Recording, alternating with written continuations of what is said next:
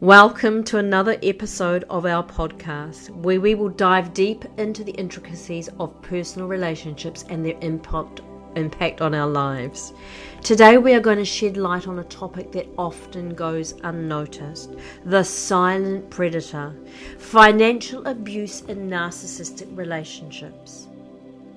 I'm your host, Margarita, this is raw, real, organic, authentic results.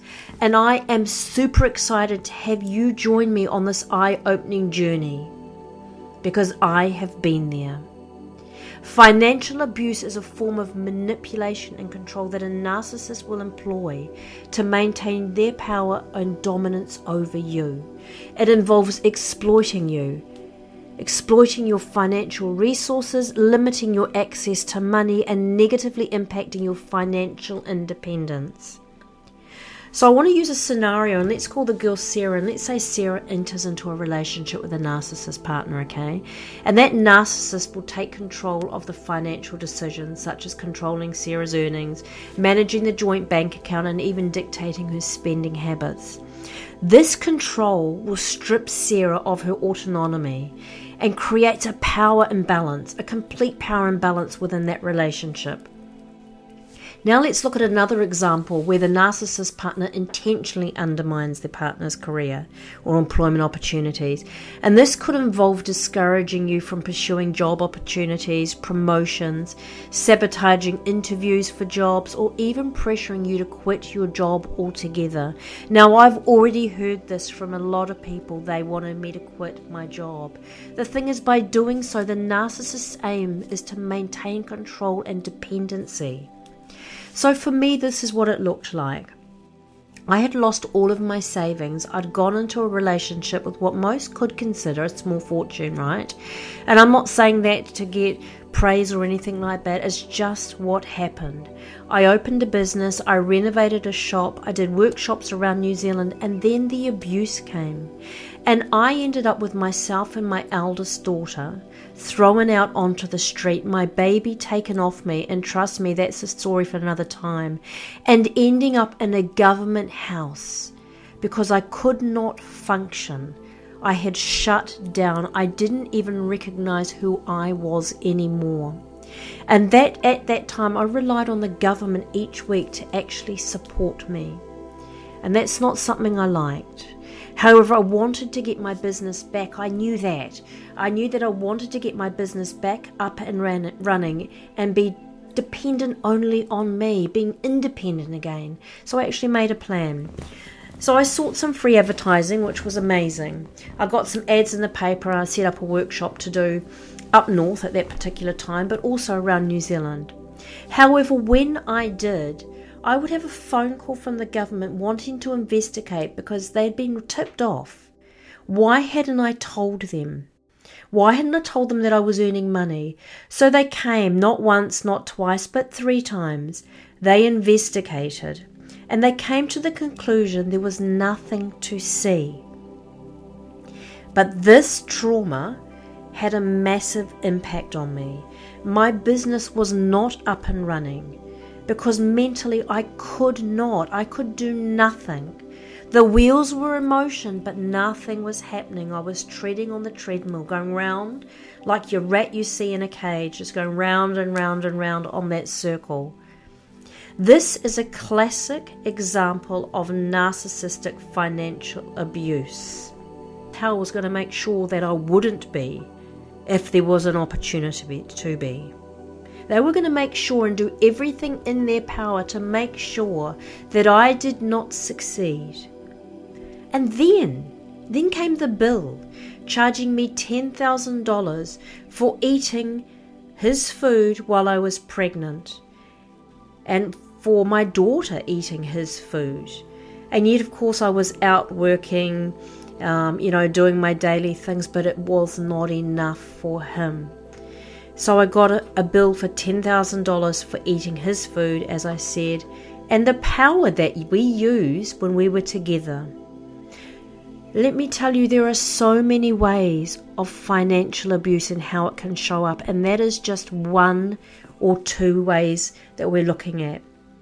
So now let's have a look at the long term mental impact because I can promise you the financial abuse has far reaching consequences that extend way beyond the realm of money.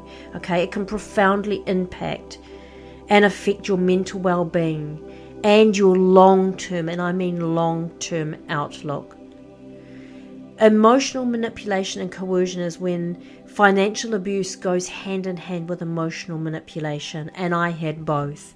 The narcissistic may very well use money as a tool to manipulate your emotions, constantly reminding you of their financial dependence and creating a sense of indebtedness. And you know what? This emotional coercion, it leaves you feeling trapped and it leaves you feeling bloody powerless. And over time, this financial abuse, that financial abuse takes toll on your self esteem. That constant belittlement, that denigration by the narcissist leads to feelings of shame. Shame that you can't support yourself, you can't support your family, guilt that you didn't see it, and worthlessness. And you may start questioning your abilities and lose your confidence in your own decision making capabilities. And this further perpetuates the cycle of abuse, right? Now, I know that I've been through that and I know how it felt. So I know that if you are going through this, you are stuck, you are fearful, you are feeling trapped, you are feeling powerless, you are feeling shame and guilt. And I know that you'll be feeling like you are not worthy of anything. Let me tell you, you are. I've explored how to get back from this. It took me over 12 years. And now that we've explored the dark corners of financial abuse, it's essential for me to shed light on the avenues for healing and recovery for you. And I have created a place called RAW, Real Organic Authentic Results, as an organization that specializes and providing support, specialist healing, and guidance if you have experienced or are experiencing narcissistic abuse. I don't believe we have the support in New Zealand to handle this type of abuse and trauma because we cannot talk our way out of this. It took me over 12 years to heal from this because we did not have the right tools and understand what was actually happening. And as I learned different therapies, different modalities from around the world, I started to free myself of this toxic, insidious trap. And I understood what really needed to happen to be able to move trauma, to be able to move narcissistic trauma, into living a life to the fullest. Because trust me, there is life to the fullest after this. And I also say, Trust me, the narcissist is not going to like it. Remember, it is their mission to see you fail. And no matter what it takes, they will do it. But that is a story for another day. What Raw will offer you is a safe place and a safe space to share your experiences, to gain insights into narcissistic abuse dynamics and regain your sense of self. Through somatic work, through root cause resolution workshops, and various healing modalities, we empower survivors to reclaim their lives and rebuild not only their future but their financial independence. Financial abuse with a narcissist is the silent predator that thrives in the shadows and is so overlooked and so misunderstood. So misunderstood. By shedding light on this topic and providing resources, I really hope to empower survivors and educate society about the importance of recognizing and addressing this form of abuse. Remember, healing is possible. I know it because I've done it. And I also know it because now a lot of my clients are on the other side and they're going, I never knew I could feel like this. Never.